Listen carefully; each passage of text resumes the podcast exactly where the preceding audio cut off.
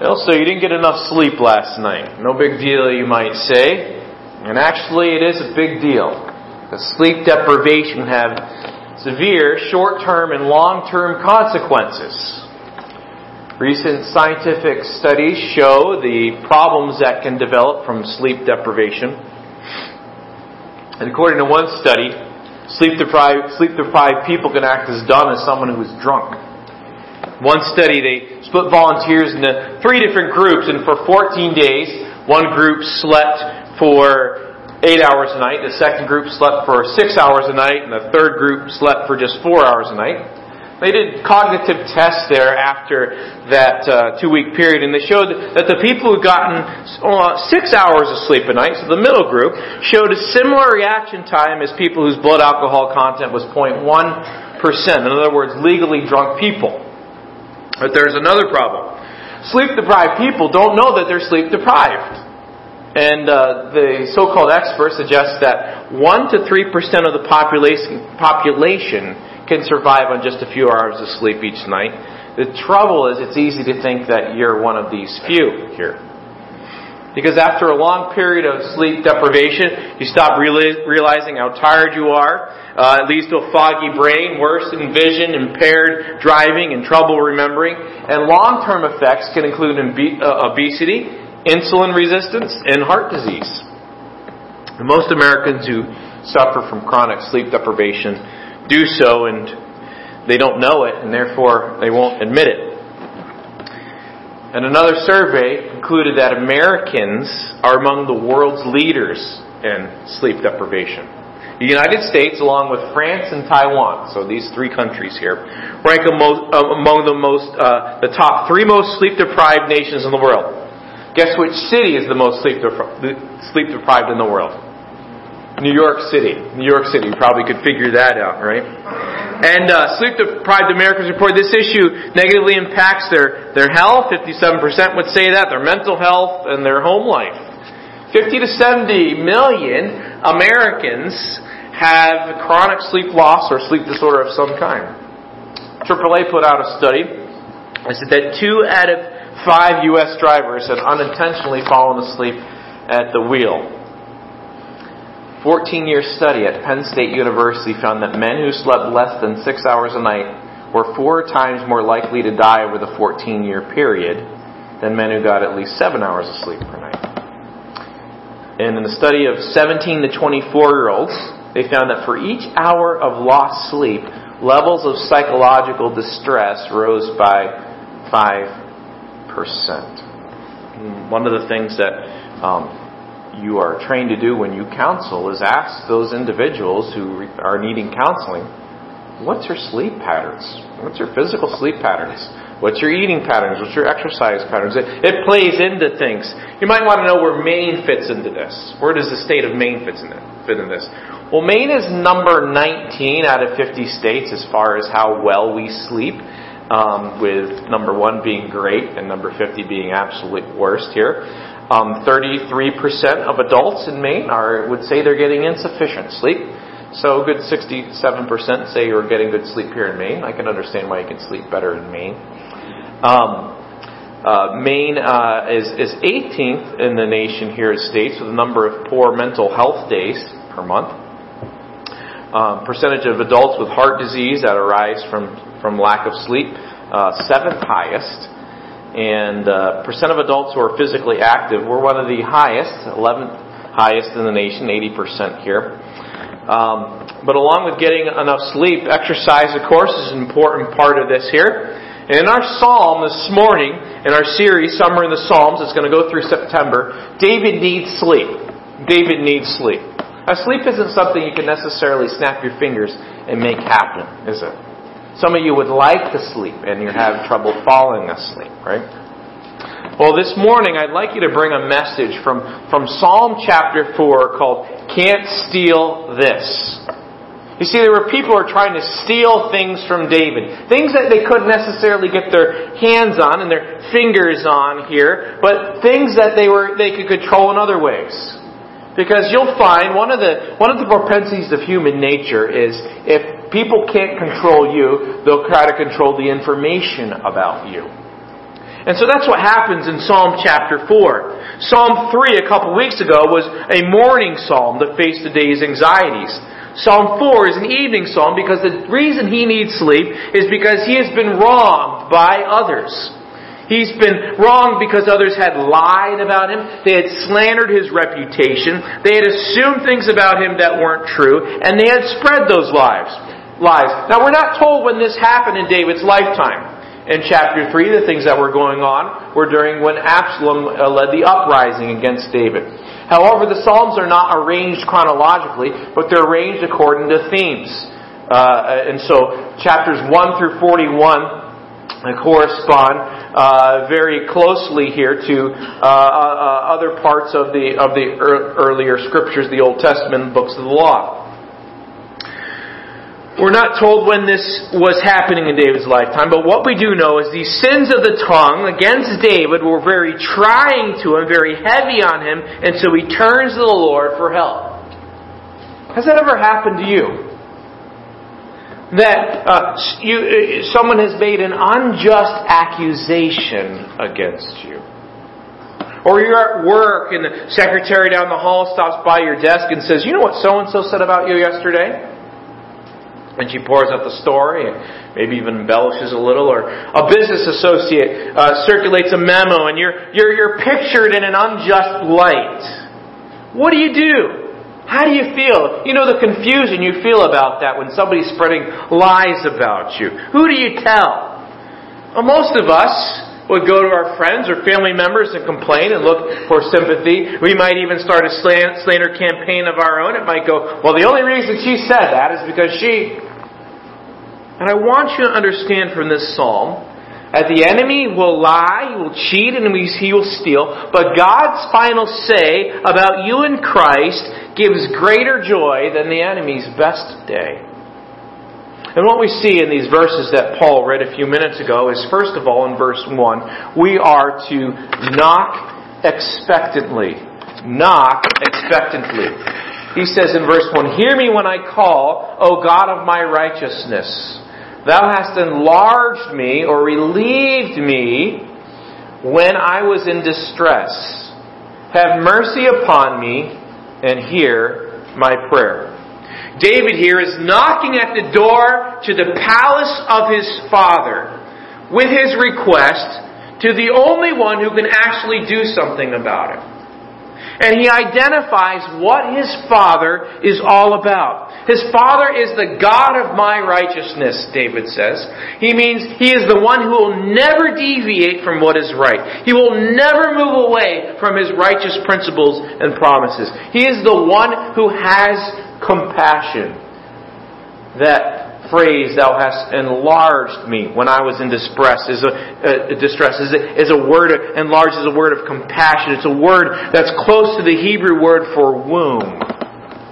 Mother's womb is, is where that baby is cared for and nourished before that baby is, is, is given birth. And, and, and, it's, and it's a reference here to God's supreme care, the tenderness of love and it has the concept of, of an emotional intensity for someone. Do you remember when Solomon was king in 1 Kings chapter 3 and there were um, two mothers? Uh, well, one was a real mother and one wasn't a mother. And somehow during the evening, a, a, a, a baby's, uh, one mother's baby had died and the others had lived. And these ladies brought their, uh, uh brought their, their case to the king and said, uh, Uh, one of the moms had switched the babies. And the mom said, This is not my baby, the dead, the dead infant. She took my baby and switched the baby. And everyone said, No, that's my baby. And they were going back and forth. And Solomon said, Well, I know what we're going to do. We'll cut the baby down the middle and both can have the baby. And the real mother said, What? No, she can have the baby, right? She can have the living baby because she'd rather, of course, have that baby alive. That was a that was a that was a, a heart of, of compassion, and, and, and that's that's the picture here of a of a mother. God is pictured here as as a mother who has compassion and tenderness of love. He has enlarged me when I was in distress. Notice what the rest of the verse says in verse one: Have mercy upon me and hear my prayer. That word mercy, you could say, uh, uh, is, is along the lines of be gracious to me. Be gracious to me. What does it mean to be gracious to someone? Well, grace is the sheer, unmerited, undeserved goodness of God that God shows to people. And David here is rightly assessing him, saying, Lord, I don't deserve this, but I need you to step in. I need you to answer my cry. And here, look what he says uh, in verse 1. Hear me when I call, and at the end, hear my prayer. He expects his father to answer his cry. He knocks expectantly at the door. Hear me. Do what you said you would do for your children. As our God loves to do that.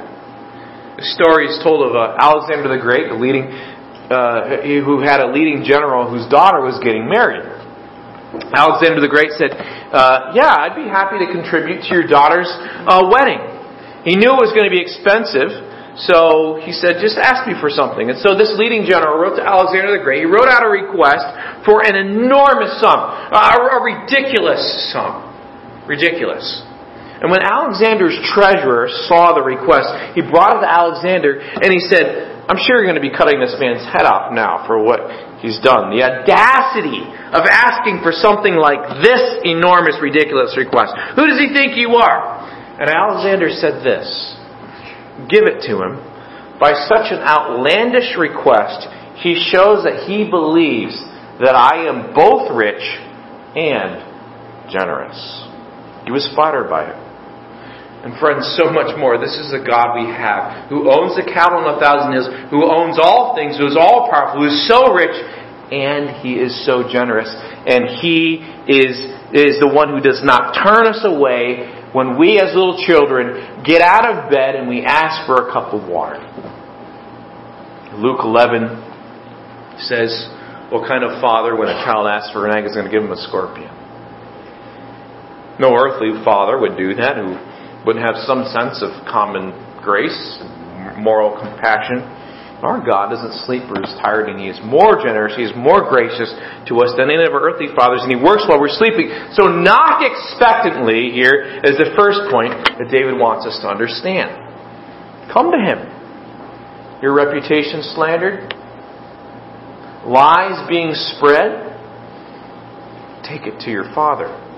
And knock expectantly but secondly, I'd like you to notice in verses 2 through 5, protest righteously. Protest righteously. You see, what's going to happen in verses 2 through 5 is David's then going to speak to his enemies. He's going to give his enemies advice. But he's, he's going to protest at what they're doing, and he's going to say, here's the right uh, actions. Here's what you need to do. And so he's not yelling at his enemies. What he's actually doing, and this is very interesting in the Psalms here, this is unusual, he's giving advice to them that he himself is following as well. So he's reminding them that God responds to the faithful. Look verse 2. Oh, ye sons of men, how long will you turn my glory into shame? How long will you love vanity and seek after leasing? See, that word leasing is the word delusions lies or spreading lies. How long, he says. Remember, David's name has been, he's being dragged through the mud. His honor has been turned to shame. And verse 2, they love their delusions and their bias and their warping and spreading that of others, of David's life. They're devoting, they're seeking, the word is devoting their, their energies to put a twist on his reputation, to undermine his God given place and role. And David said, Okay, are you tired of it yet? How long are you going to keep doing this? Um, uh, when are you going to stop this worthless slander and gossip? Have you had enough now? He's saying to his enemies. Have you ever felt that? Felt that? You're just at the point where, okay, stop. Enough. Okay, I get it. You don't like me, right? But stop. Uh, perhaps you've experienced this in a family rift or a workplace jealousy or, God forbid, one of God's own people. Biting, devouring, as, G- as Gal- Paul says in Galatians. And it probably looks like everyone has abandoned him. But David reminds his enemies that God has not turned his back. So here's what he says. But Know that the Lord hath set apart him that is godly for himself. Lord will hear when I call him. In other words, you can be sure of this, that the Lord sets apart the godly for himself, and I know that because of that, the Lord will answer when I call upon him. That's what David's saying here. And so there's several things that are going to follow in verses uh, 2 through 5 here um, that David's going to advise his enemies that he himself is going to follow in integrity and honor. It gives us a pattern to also do ourselves in trials when others are treating you this way. Verse 3, he wants them to grasp the truth that Yahweh looks after his own kids. God looks after his own kids. Verse 4, that fear and anger, they're going to be natural things, but don't let it become sin. Guard your heart. And then in verse 4, after you speak to the Lord, be quiet and listen to Him. Uh, put priority on your time with God. Verse 5, Serve God in righteousness. Serve Him rightly. And then verse 5 again, anchor yourself in Yahweh. So protest righteously is what David here is teaching us. What does it mean to protest righteously? Well, first of all, um, in verse uh, in verse three, know who you are in God. When that slander comes, when the mistreatment comes, uh, when you're passed over, when lies about you are spreading, you need to not have your eyes on the situation ultimately. You need to know who you are in God. You need to stop listening to yourself and you need to start preaching the truth of God's Word to yourself. He says, You know the Lord set apart the godly for himself. The Lord hears when I call to him. What does he mean by this? Well, a few years ago, um, there was a, a couple who were driving down the street in Vancouver. And they looked to the side of the road and they saw a couple of hitchhikers. And one guy is dressed like Bono of the, of the group U2. And they pull over, and sure enough, it's the singer Bono and his assistant. And it turns out that his assistant and him had gone out for a walk, and it started to rain um, just before this couple happened upon them. And so Bono and his assistant um, sat in the back with a couple's dog. And Bono wasn't accustomed to sticking out his thumb on the side of the road. Well, no matter what, he was still Bono. Nothing's changed, even if he's on the side of the road, right? And David here is kind of suggesting that to his enemies. He's saying, okay, I might be in this situation. You might be saying this about me, but this is who I really am. This is who I am. I might look this way. I might, uh, uh, uh, my circumstances might have changed. This is who I am in God. Or here's a story from a couple hundred years ago. Thomas Jefferson was at a Baltimore hotel and he was looking for accommodations. He was in work, his working clothes because he had a farm, and he was splattered with mud. And the proprietor of that hotel uh, looked, looked him over and said, We have no room for you, sir. And so Jefferson left. Well, a friend came in soon after and told the proprietor that he had just turned away Thomas Jefferson, the vice president of the United States of America. And of course, a signer of the Declaration of Independence. So that guy, that hotel operator here, was thought he was dealing with a dirty farmer. But just because someone thought that Jefferson was a dirty farmer didn't change who he really was. Friends, the weapon against slander and lies is first of all to remember how God sees you. How God sees you. To hold on to what He has declared about you in Christ.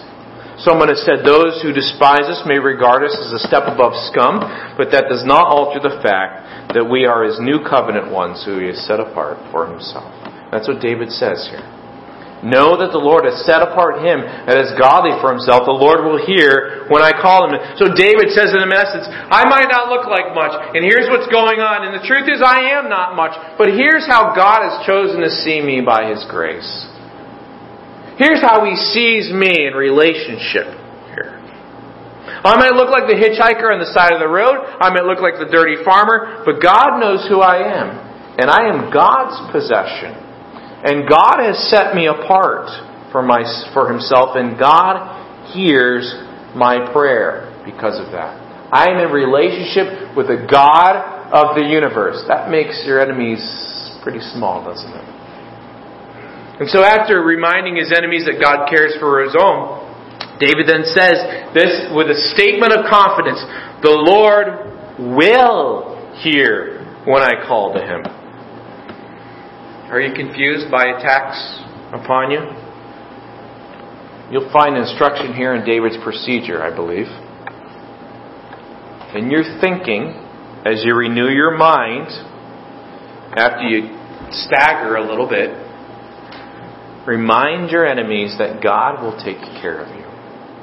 That you will find, you will find the very act of reminding them will remind you and strengthen your own confidence in the Lord and quiet your soul.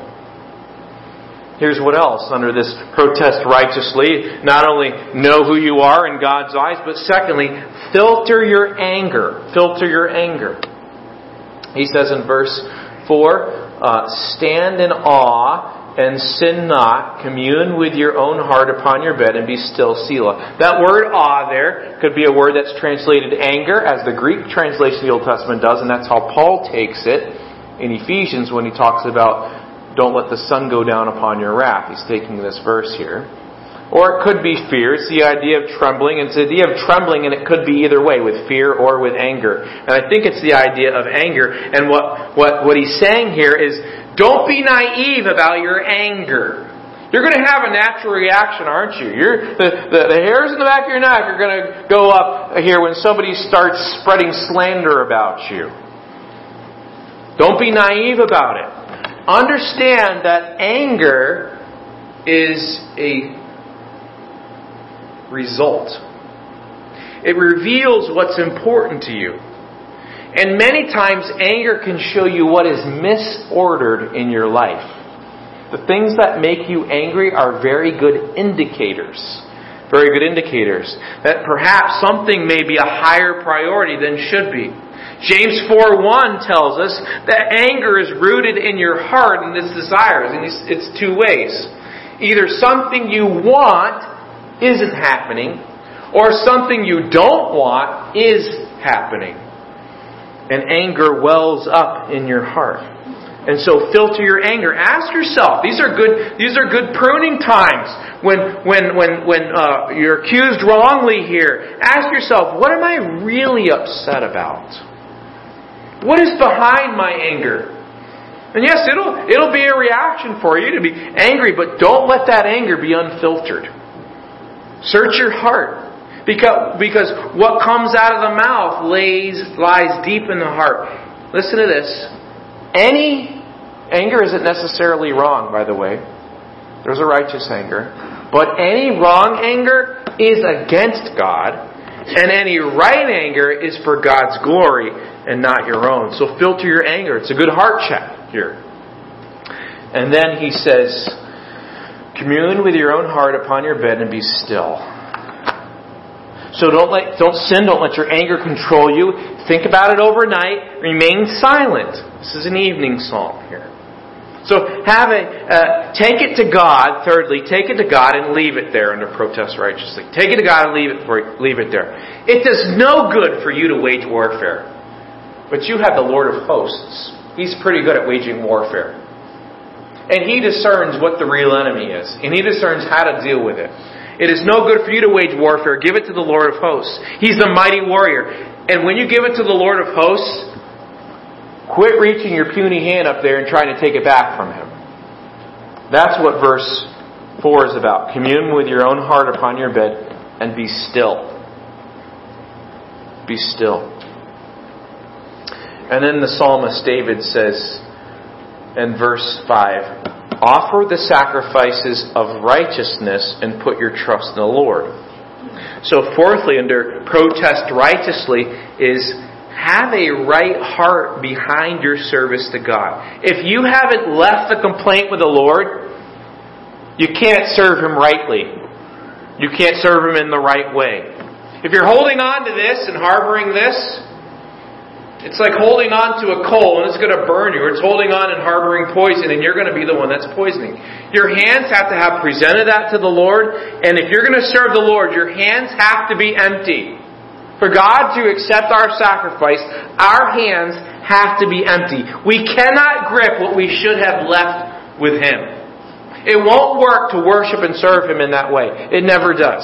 It never does. So have a right heart behind your service to God. And then fifthly, and to protest righteously, believe that He will do what you cannot do with a problem. Believe that He will do what you cannot do with a problem. Notice what He says um, in verse 5 and put your trust in the Lord. And put your trust in the Lord. See, God always does what is good and right. I don't.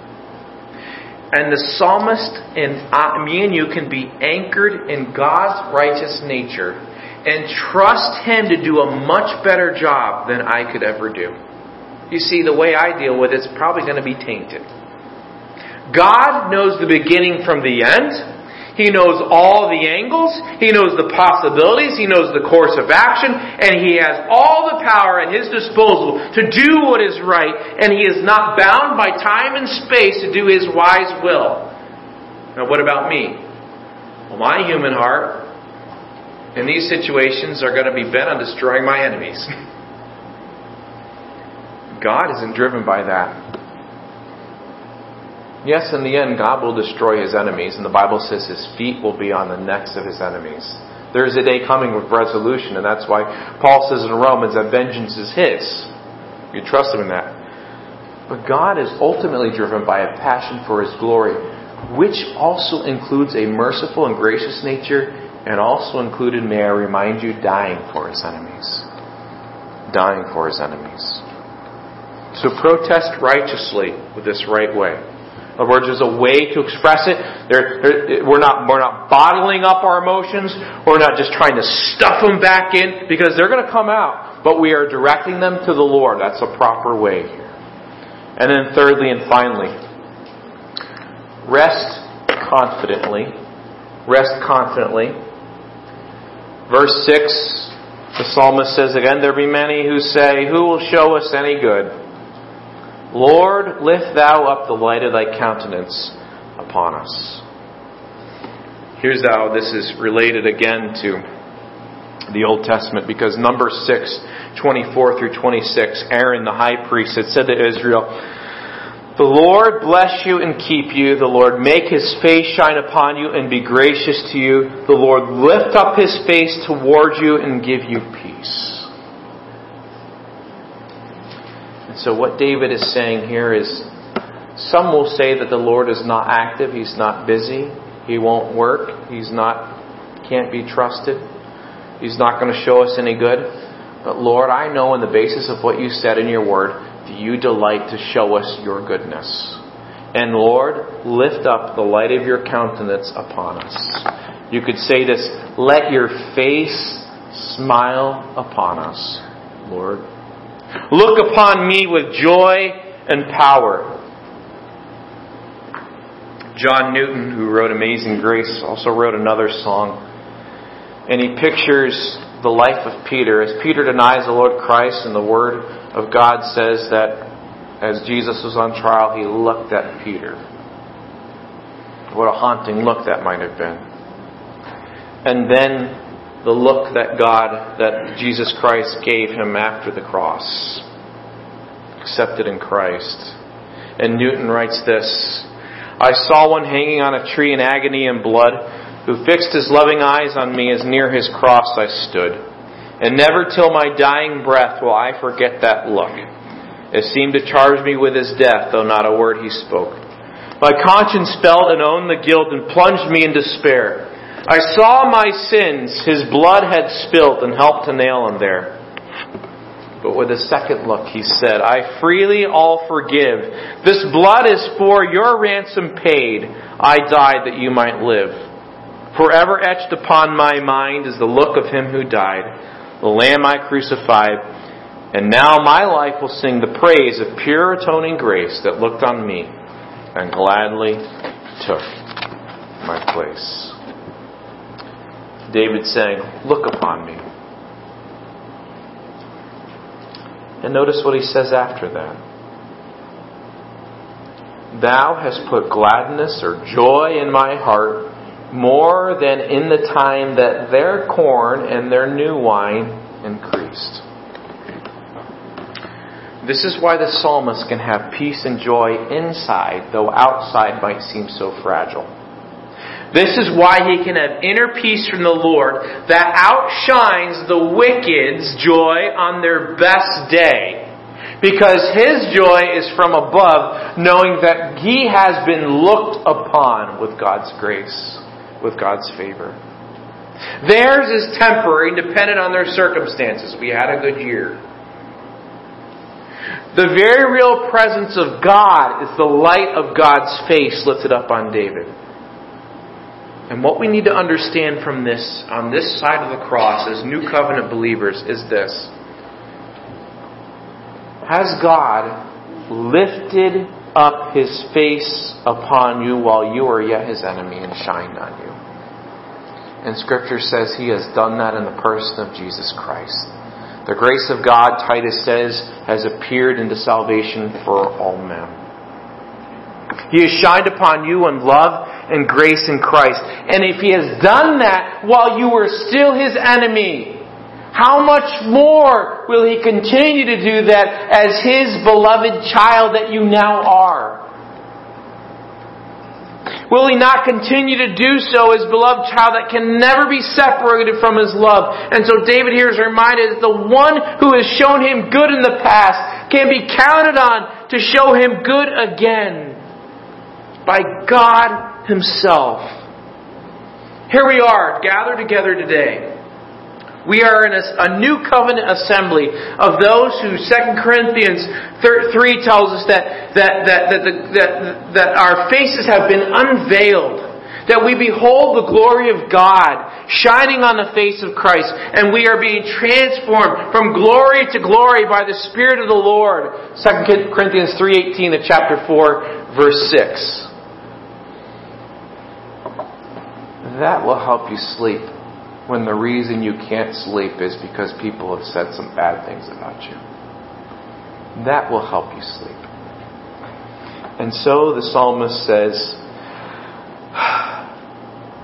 I will both lay me down in peace and sleep.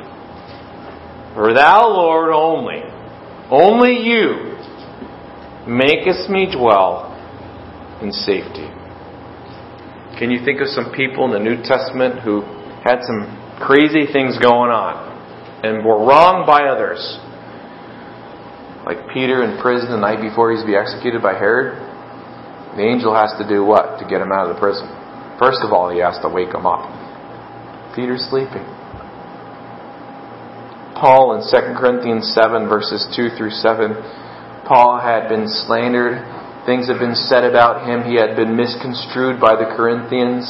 In 2 Corinthians 7, he says, I have peace and I have comfort that God's given me that I want to share with you. So Paul can sleep. Let me close with this another example here in church history. A man named Nicholas Ridley. He was a British clergyman caught in controversy in the England in the 1550s for standing for what the Word of God says in opposition to the government. And he was scheduled to be burned at the stake in Oxford for his faith. The night before he used to be tied to the stake and roasted alive, his brother offered to stay with him in his last hours. Ridley refused. He said he was going to bed and that he was going to sleep as soundly that night as he ever did in his life. That's supernatural grace and peace. And that's exactly what David's saying here in verse 8. In peace I'm going to both lie down and sleep, for you alone, O Lord, makes me dwell in safety. They can't steal that. Let's pray.